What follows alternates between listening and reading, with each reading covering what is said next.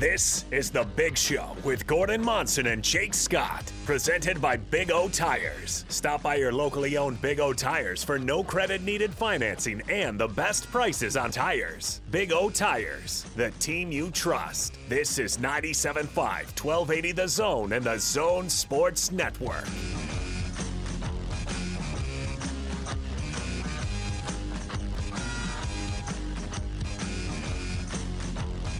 Show, Gordon Monson, Jake Scott, 97.5 and 1280 The Zone. Want to remind you about our friends at Syringa Networks. If you're working from home or with a hybrid workforce, get a powerful IT partner, Syringa Networks. Call 385 420 7881 or visit syringanetworks.net.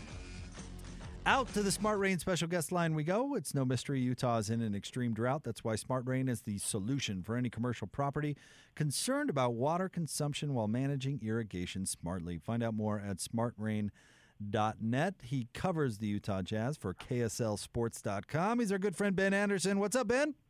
How's it going, guys? Good, buddy. How's your summer? Uh, it's been nice so far, actually. It's going to slow down a little bit. I know you guys are gearing up for football, and we've got the draft coming up. But yeah, it's kind of uh, finally after the Jazz season ended, unfortunately, a little sooner than I think everyone hoped. Uh, everyone got to breathe a little bit, though, so it, is, it is one upside, I guess. Ben, people know you from uh, from your appearances and your work and all that. But what what is uh, what does Ben do for fun? Oh man, I I like to go up to Bear Lake if that's if that's uh, an acceptable answer. Yeah, It's that's not good. too far. My parents have a little tiny uh, trailer that they kind of inherited, so I like to go hang out up there and, and waste away on the beach as long as I can. And the water's so low there that it's super warm. Usually that's a very cold lake, but there's not much water and there's a lot of sun, so it's, it's just like a hot tub in some places. Hmm.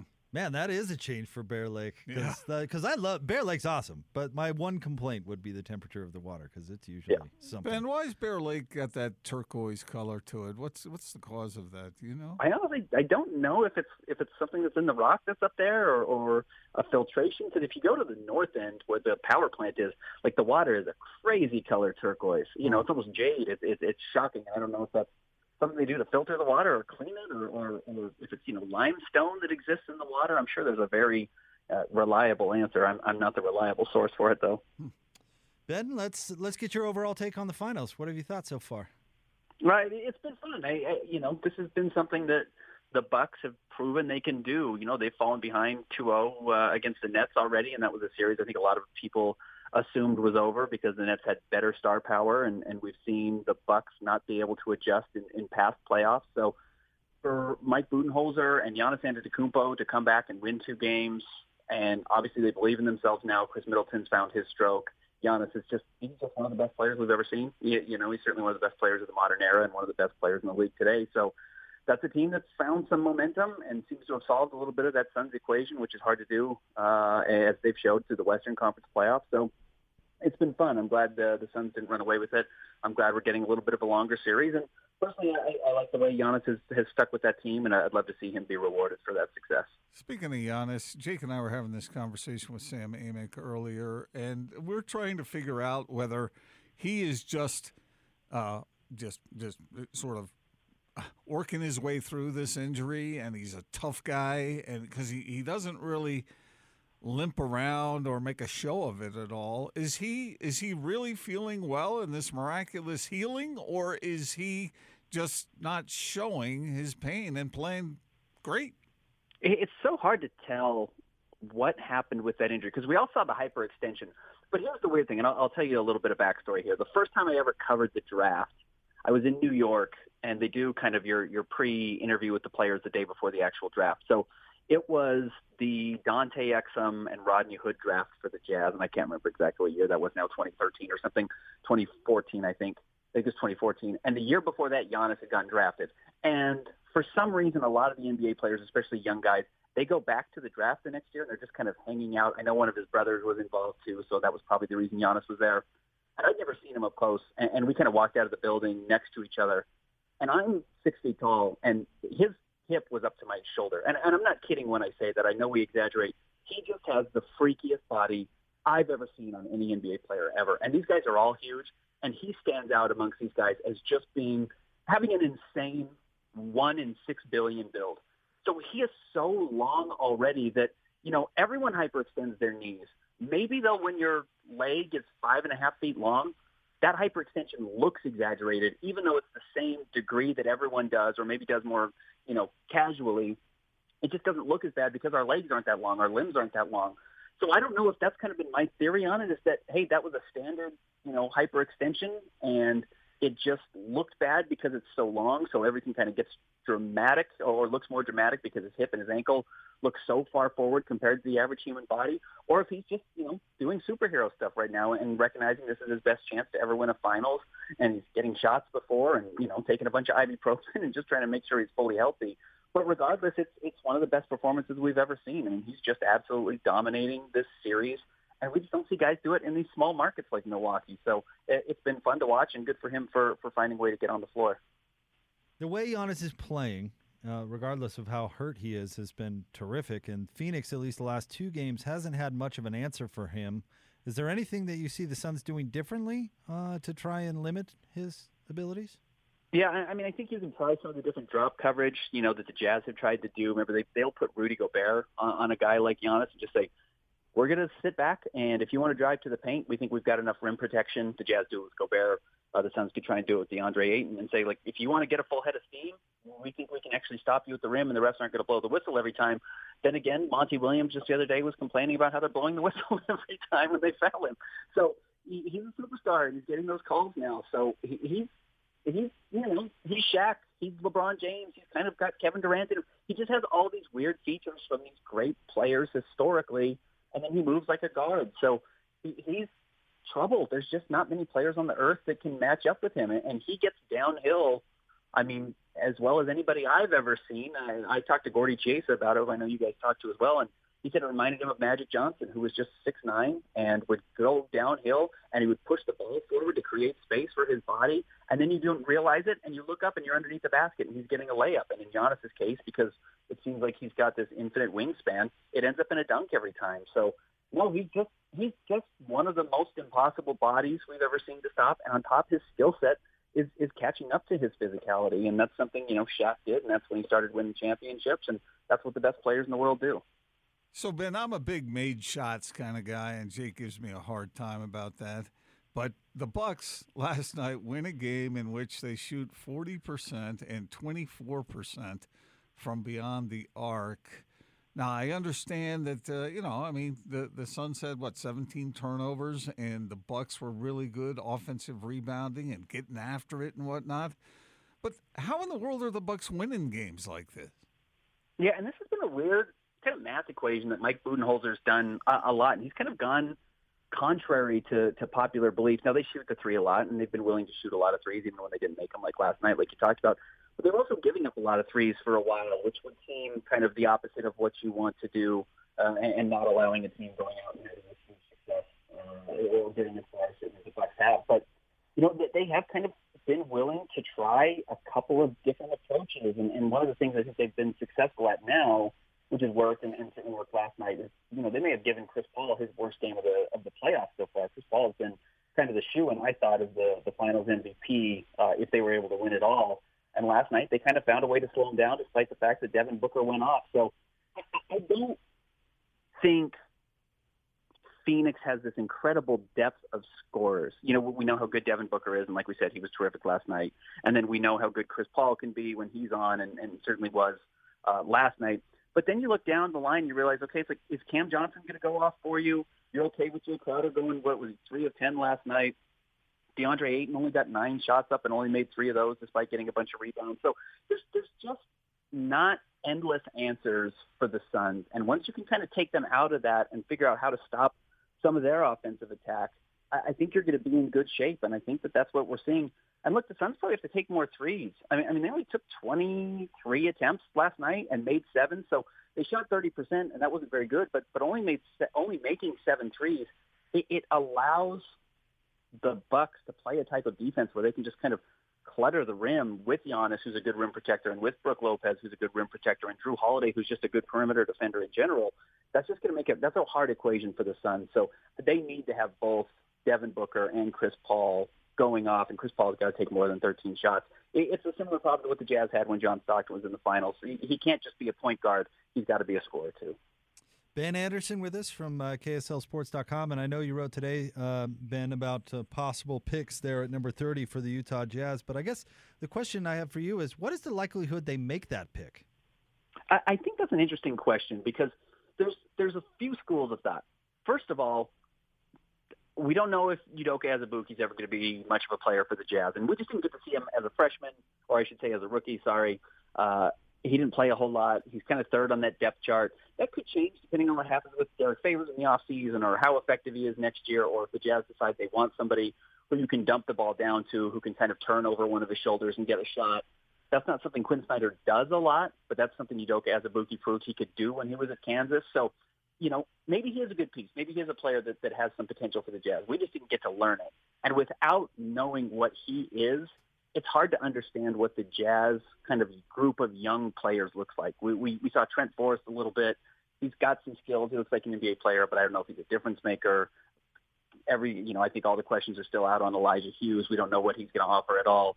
So the Jazz need to have a good young player. Championship teams always have a good young guy on a rookie contract that finds a way to come in and help you win games. And, you know, you're seeing that right now with the Suns when they've got a guy like Mikal Bridges who can come in and help you and, and plays, you know, very serious minutes and, and plays a lot and, and finds a way to, to, to make a difference on a really small contract. You know, Kawhi Leonard used to do that with the San Antonio Spurs. So the Jazz need to hit on somebody late in the first round. But they could also move the 30th pick and try and move up, which is something they've been very aggressive in the past with the shift in what Dennis Lindsey's role is with the team. Do they take a major, you know, change in how they approach draft night? Was that just a Dennis Lindsey thing, trying to be that aggressive, or does Justin Zanik try and follow up with that? Do they move back to the second round and, and try and get a couple of pieces? You know, maybe you try and get two swings at the bat. Uh, just saying that hey, it's better to have a couple of options in the second round and not be locked into a guaranteed contract with the 30th pick, which you know is only one spot away from having a little bit more freedom and negotiation with the cost of what that guy is going to be if you're talking about a rookie deal. So I, I think there's a few options there. The Jazz have shown recently, you know, remember they went out and got Jarrell Brantley and Miye Oni and, and, and a couple of options late in the second round a few years ago. I think they like bringing in lots of young talent and then hoping one piece works out. Maybe they won't put all their eggs in one basket with the 30th pick, but they, they need to hit. They need to have somebody who comes in and contributes because they're not going to have their pick next year. That's going to go to Memphis to complete the Mike Conley deal. So they have to find cheap contributions, especially now that Rudy Gobert and Donovan Mitchell's contracts have kicked in. Is there anybody Ben in the fold that you think can fill a role like that, or are all the you mentioned a couple of them, but are are those guys just kind of lost and and, and won't really help the team? Guys that are already on the roster, yes. or guys that would be in the draft? Uh, guys who are on the roster.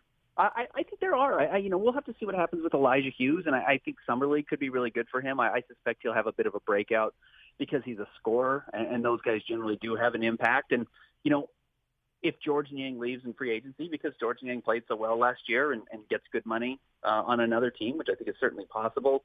If someone wants to pay him five million dollars, and the Jazz already find themselves in the luxury tax, if they can bring back a guy like Mike Conley, maybe you don't pay all that extra money to bring uh, Georges Niang back but maybe Elijah Hughes can step in and play a little bit of that kind of three four, even though he's not that big and didn't play that big at Syracuse. Maybe he steps in and, and fills that role of a guy who just says, "Hey, I'll take four threes a game in 11 minutes." Like he wanted to shoot every time he got on the floor, late in games as it was. So maybe he does fill that role. I, I think Trent Forrest has some real chops as a defensive player. If he can show he can hit the corner three, that's valuable because the Jazz couldn't stop anybody uh, against the Los Angeles Clippers late in that series on, on on the perimeter, and that's something I think Trent Forrest has the the the length and the athleticism to be able to do. So I, I think there's some pieces there. I, I think Azubuike, like we said, could be an option for the Jazz if they feel like, hey, these teams are going to go small against Rudy Gobert, and Rudy can't catch the ball in the post and, and, and get a basket. Azubuike shot like 75 percent in in college from the floor because that's all he did. He's just so strong if you threw him the ball down low, he was going to turn and dunk on you like Shaq did, and he has soft touch. So I actually think there's some value there as well. I think we're going to get a good taste of it in Salt Lake and then in Las Vegas, and, and hopefully that's promising. Plus, whoever they draft. Kind of a two-parter for you, Ben. Um, how do you, or what do you think about how the Team USA is constructed, and do you expect them still to win gold? I will say yes. I still expect them to win gold because They just they're so much more talented than everybody else. Now we have seen the flaws with that talent when you have an Australian team where these guys have been playing together for three and four Olympics. You know, Joe Ingles, I think this is his fourth. I think Patty Mills, this is his fourth. Those guys have spent a ton of time in international basketball together, and it's amazing watching them scrimmage in these friendlies against Team USA, where Team USA makes these passes, and you're like, okay, that guy's open, and then so quickly Australia has rotated and has closed that space. And some of that's because the three-point line's a little bit closer, and some of it's just because the USA guys have never played that much together, and because Australia has or Nigeria has. These, teams just are playing so hard. Now, I don't think Team USA was playing their hardest in Las Vegas. I think, understandably, they weren't playing their hardest in Las Vegas. They need to get to uh, they need to get to Tokyo before they really start taking it totally seriously. And you know, Miye Oni and Nigeria are going to remember beating Team USA in that scrimmage forever, and it, it didn't matter.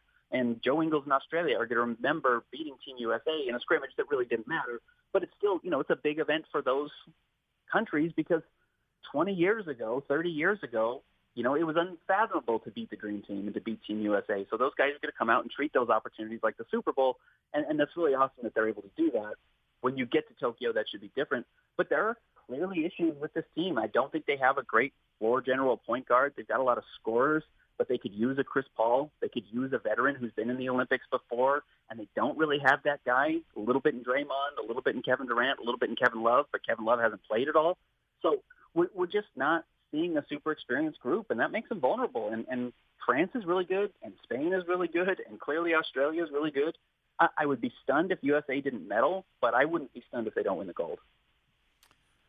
So Ben, uh, we talked about this a little bit earlier, but uh, Jake and I, neither one of us really likes to rip the referees much. But I saw that somebody tweeted out after the game last night that uh, Devin Booker was the first NBA player in history to score 42 points and have seven personal fouls. Uh, what did you make of that call? And do you think that was a situational call where a referee did not knew knew a star player had uh, was about to foul out and decided not to blow the whistle, or do you think that was a case? And beyond that, do you think that happens frequently? And then the other part of it is, do you think uh, that referees are just human? They don't have lasers for eyes, and sometimes they make mistakes. I I hope, I sincerely hope there wasn't this thought that, hey, Devin Booker's a star. He's one of the young stars in the NBA, so we're not going to foul him out. Where with four minutes, was it Jrue Holiday? I mean, he grabbed him. It was so, it's so obvious looking back at the photos and some of the video. We're just like, oh, that was, he hacked him, absolutely. And I don't know if the ref just the moment was too big for him to blow the whistle. That can't happen in the finals. But we've seen you know grievous errors in, in, in important games in the past, both in the NBA and the NFL and Major League Baseball. So I, I do think it does happen, and I do think potentially you look at where the referee was positioned and where Devin Booker was kind of in between where he was committing the foul and the referee's vision that there's enough there that I can just have faith and trust that he just missed the call. He thought it was maybe a clean play. Maybe they thought the Bucks were just going up to draw a foul and didn't do enough to actually try and get a shot. But you look back, and I mean, Devin Booker's got a hand around his waist and another hand on his arm. Like it was such a clear foul. I don't think necessarily it was an idea to say, hey, we're going to keep Devin Booker on the floor because, you know, it's better for the NBA product. But, but it was an enormous error, and it was a huge mistake. And, yeah, he should have been out of the game with four minutes to go. So it's both inexcusable and also understandable, but I don't think it's necessarily nefarious. He makes the magic happen for KSLSports.com. Check out his latest uh, pers- uh, perspective picks at number 30 for the Utah Jazz. You can follow him on Twitter as well at Ben's Hoops. He is Ben Anderson. Ben, thank you very much as always. We appreciate you. Thanks, Ben. Thanks, guys. Take care. Always interesting talking with Ben. Oh yeah, he he really does a great job. Um, in fact, I, I am a fan of what uh, they're doing over there at KSL Sports in general. Uh, they they do uh, good work over there. Our, our old friend uh, Nate Dowdle kind of captains that ship. Remember Nate, producer here sure. at the Zone for a long time. Yeah, I interned under Nate. Did you really? Yeah, he was the producer I first interned under here. But uh, smart having Ben Anderson cover the Jazz because Ben's great. Oh, he does no a great doubt job. about that. And I remember when all those guys were about two years old. True. And You I go was back si- I was sixty at that time. I like it how you've you've turned into the old jokes, turned into the spin there. It's good. I uh, want to remind you about our friends at Zerorez. When I get the carpets cleaned, it's never just clean. It's Zerorez clean and won't have it any other way. Just $33 per room clean plus a fourth room for free. You deserve the best. You deserve Zerorez. Schedule with Zerorez today. We'll have more Big Show coming up straight ahead. Stay tuned. 97.5 and 1280 The Zone.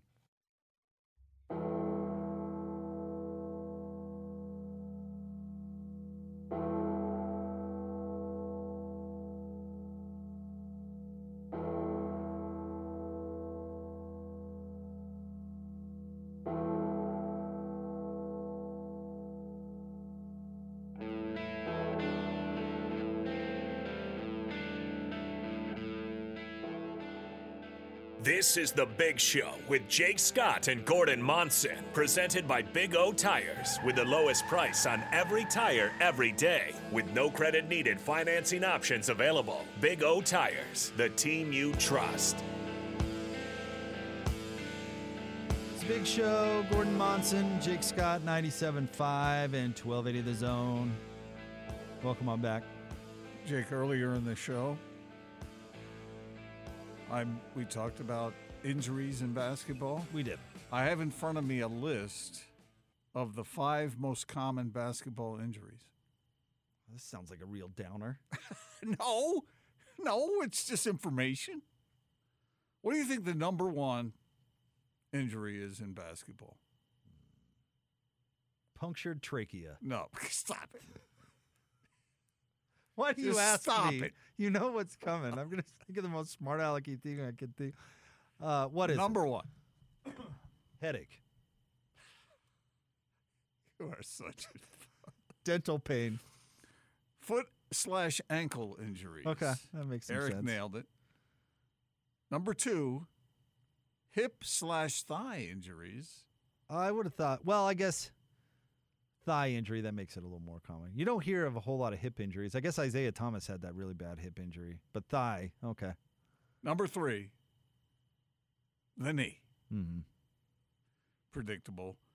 Number four, wrist slash hand injuries. A lot of wrist injuries out there. That makes sense. Number five, head slash face injuries. Huh. Concussion, maybe. Uh, I guess I don't know. I- Face injury. Well, broken noses. You you see that a fair amount. I don't know. Number five. That seems a little high, but this is from an orthopedic. uh, but then again, you you you uh, combine clinic. these big swaths of the body into one category, like hip and thigh. That's true. I mean, you kind of include everything in the first four, right? There's nothing left. Foot and ankle, those are two different things, but those are major things. Like, yeah, there's nothing left to be hurt. Maybe shoulder. Yeah. Yeah. Anyway, I thought I'd pass that along. Uh, I still think that, that players who spend more time in the air have a greater risk of injury than players who are earthbound. That's nice. That makes sense, doesn't it? Nah, not really. No. No, I, I would think the the more injured in basketball would be the players that are changing direction a lot. That's where a lot of your knee and ankle stuff comes from, right? Your lateral movement.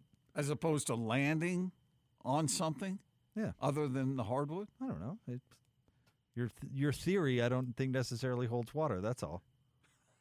Neither one of us knows what we're no, talking uh-uh. about.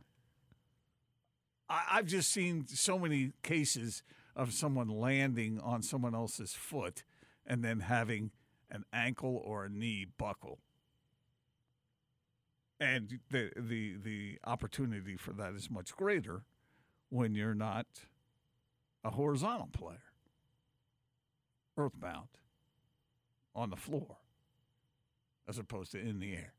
Yeah, but then you plant, and how many times have you seen somebody plant while running? I mean, Kawhi Leonard was running when he hurt himself against the Jazz. More doc talk coming up with Jake. No, me. I don't know why you're so obsessed with his theory. You went into it at great length early in the show, and now you've done research and you're you're back to All right. Well, look. What? Explain what happened to Giannis. he, he hyperextended his knee But why? because he's playing basketball. Never mind. You're so difficult. How am I difficult? Thank you, Eric. Was that on the air? Will you say it on the air, please? Because Jake won't. He was above the rim. He came down funny. So there now- was a mess of feet underneath him. So now we have to rattle off See all the other anecdotal injuries that happen when they're not landing. I mean, what's your point? No, but that's why I was talking about it because of that. And, and the same thing happened with Donovan with his ankle. He was in the air. Who was the who was the dude who came over? What was the guy's name? Oh, You know who I'm talking yeah, about. who was it? Anyway, doesn't matter.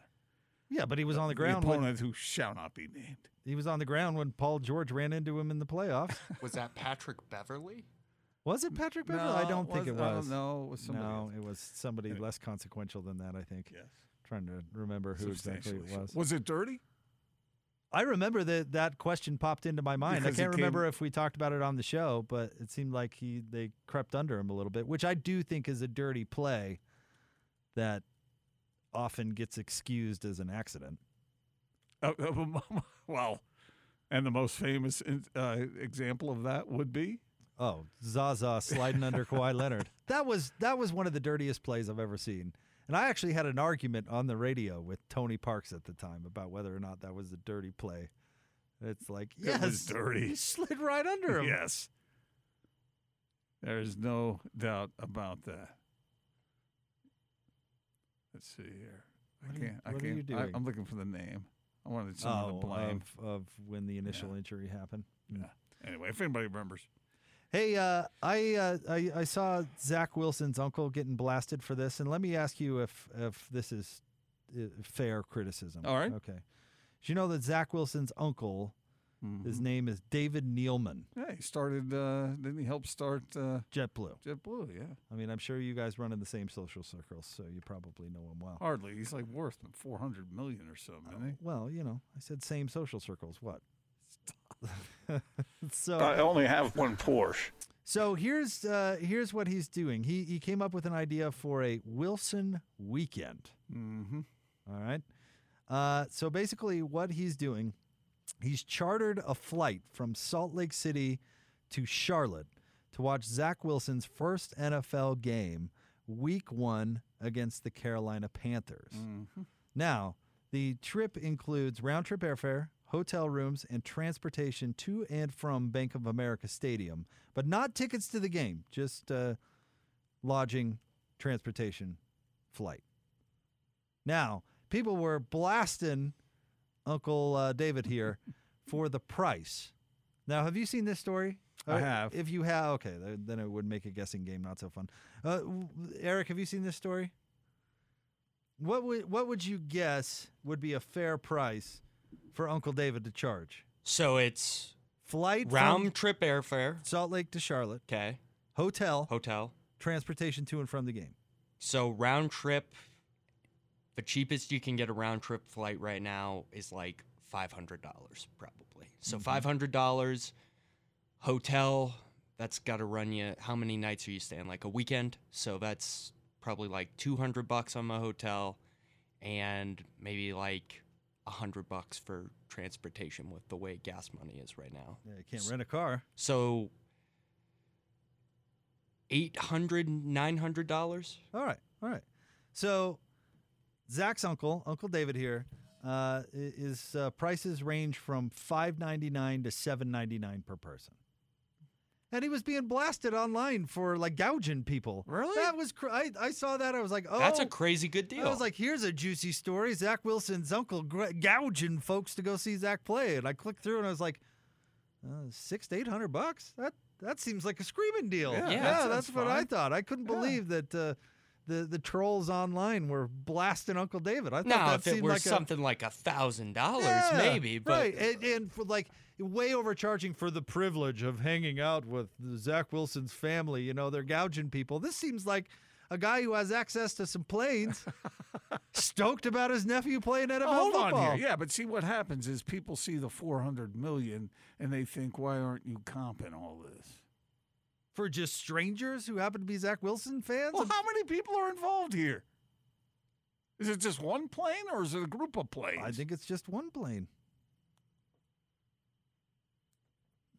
I don't know. What are you going to blast it? This does not seem to me like you're squeezing folks No, because you happen to be related to a uh, an NFL football no, football I player. didn't think so. If anything, it's a discount. Yeah, if anything, you're you're like jazzing up the support. What'd you say? It was like five ninety nine, It's the lowest price yeah, one. five ninety nine to seven ninety nine, probably depending on what hotel room you get. Yeah, that sounds So we totally talked about it, but you're Yeah. paying like ninety nine dollars basically for the hotel and the transportation. Yeah, Five hundred dollars is what it takes to get a round trip plane ticket at the cheapest cost anywhere in the country right now. But is it one night or is it two?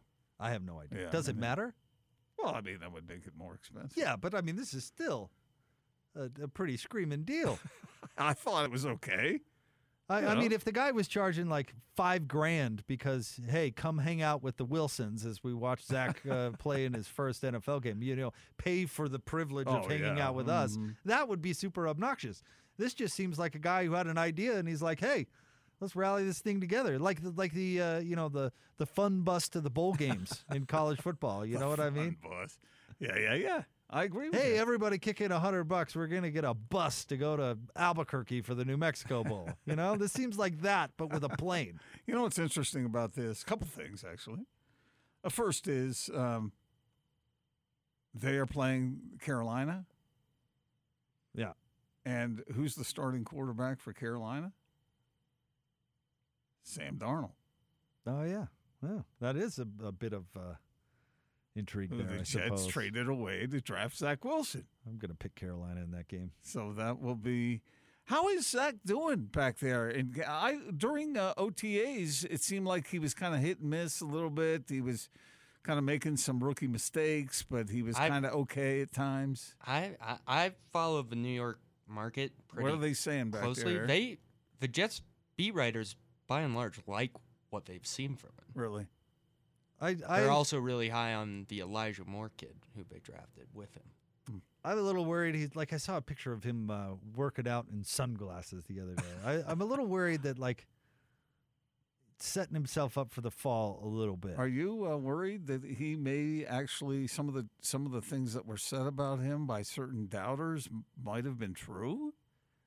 No, I'm. Arrogance. No, no, no. I I think for the most, I think it's a fun thing. Like I I, I don't think it's actually anything to, He's to be up to critical of. But I I'm thinking like, you know, sunglass throwing football on sunglasses pictures are all real cute. But you know when you lose your third game in a row by twenty, that, that might high- be that might be used against him a little bit. You You're know not what I mean? high on, on on Wilson uh, on the Jets, but you're not blaming it on Wilson. No, you're no, no, blaming it no. on the Jets. He's going to be a rookie quarterback on the Jets. He's going to lose a lot by a lot. now, maybe that doesn't last forever, but right out of the gate, they're going to lose a lot by a lot of points. I was talking with Eric about this earlier, and Eric, you made a good point. You said you thought that he was going to get better as the season went on. Yeah, I think that what Jake says is true. I think that the first few weeks, five or six weeks, if he goes into week six and they're one and five, I mean, their schedule's tough if you look at it. But if he comes around the back end of that season and has, you know, a little promise, that's all you really need in the NFL is to show that you're worthwhile in Yeah. keeping around for a second especially as a rookie. but the, I guess what I'm saying is the the the new guy charm wears off quick when, it- when it's not when the going L's well. are being rung up. yeah. So, Jake, I have a question for you. Okay. so let's say first four games of the season how many of those games do the jets n- not cover All of them? well, no, they're going to be underdogs by like 20 points anyway. So what? They lose by think- 18 instead of 20? i think they'll cover most i don't eh. Who are the teams? Do you know? It doesn't. It- Ah, yeah. All right. Well, it's going to be interesting to watch. That's for sure. Because I mean, you draft a rookie quarterback, number two, and you're expecting him to be your starter right from the get go. And it, it usually doesn't go well to no fault of the quarterback necessarily because the Jets didn't have the number two pick last year because they had a monster roster that they're going to bring back. Yeah. And rookie quarterbacks, I don't care who you are, eh, you're likely going to struggle. I mean, J- J- Peyton Manning uh, had a really good rookie year and he threw about 300 interceptions. Yeah. John always struggled. I Yeah, remember. it's early on. just, it's a fact. It's yeah. So you can't draw concrete conclusions, obviously, but you do see moments of of brilliance. Uh, give us that again. Panthers, Patriots, Broncos, Titans first four weeks. Yeah, that could be a rough a rough uh, intro to the league, but I, I if people see out of Zach the the top end of his talent on occasion, uh, I, I think that's enough. That's enough. But as far as decision making goes, and you know the sophisticated defenses in the NFL, he's going to make mistakes. There's no doubt about that. Join us at the warehouse coming up uh, tomorrow. Gordon, it'll be fun hanging out down there. 1825 South, 300 West. The price is so low, it'll blow your mind. It's the warehouse. We'll have more big show coming up next. Stay tuned. 97.5 and 1280 The Zone.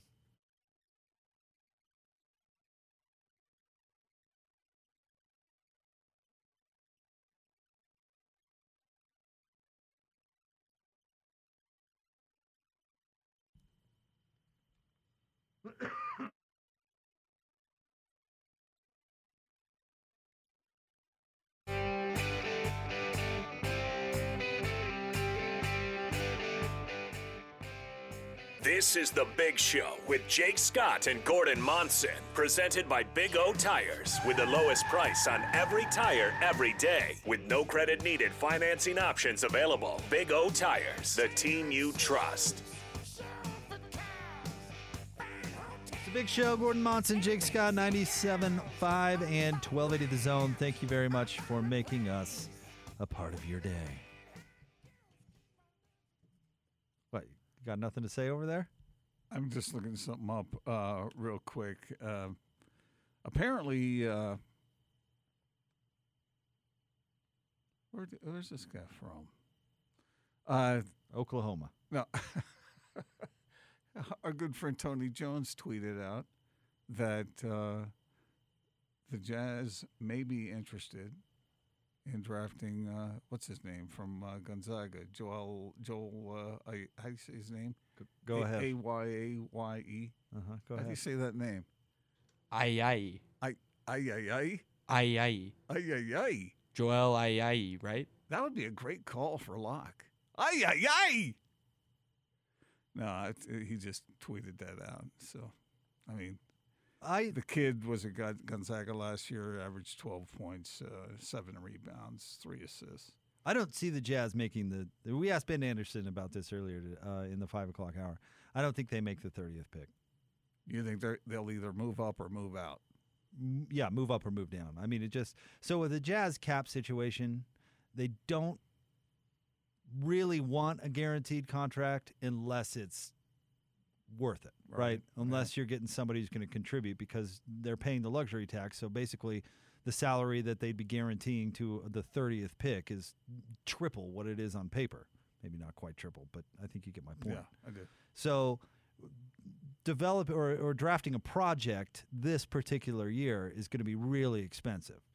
So if you move back even one spot, you don't have to guarantee the contract of your draft pick. Yeah. And that mm-hmm. way, if you pick somebody and it's a hit, well then you gladly sign them, pay the extra bucks and and have them contribute right away. But you're not forced to carry dead weight essentially a developing player who you have to pay. So What what is the uh, what what are the conditions on a second round draft pick? nothing. I mean, you don't have to sign your second round draft picks.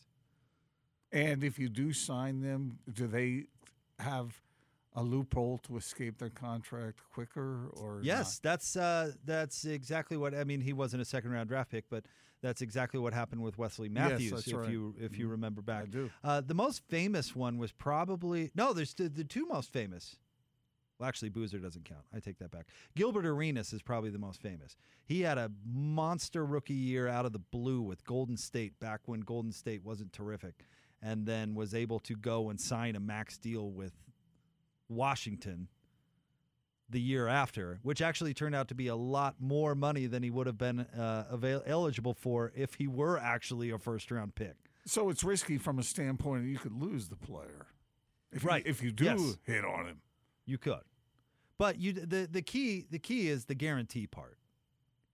Because we know. I mean, we've covered enough drafts, Gordon. You know, sometimes you do hit late in a draft Yeah. with a player who can contribute immediately. We've seen that. I mean, Paul Millsap's probably. Oh, we're best. talking about Khris Middleton. Khris earlier. Middleton. Yeah, it- 39th pick overall. It's there, but what what what's the percentage uh, of doing that? well, I don't. There's there's a lot of examples of it. I mean, relative to the There's total not, number though. of picks. Yeah, out of the, Percentage wise, it's not high, I guess, but they, they do exist. they I mean, we exist, but out of the thirty picks, it's maybe one.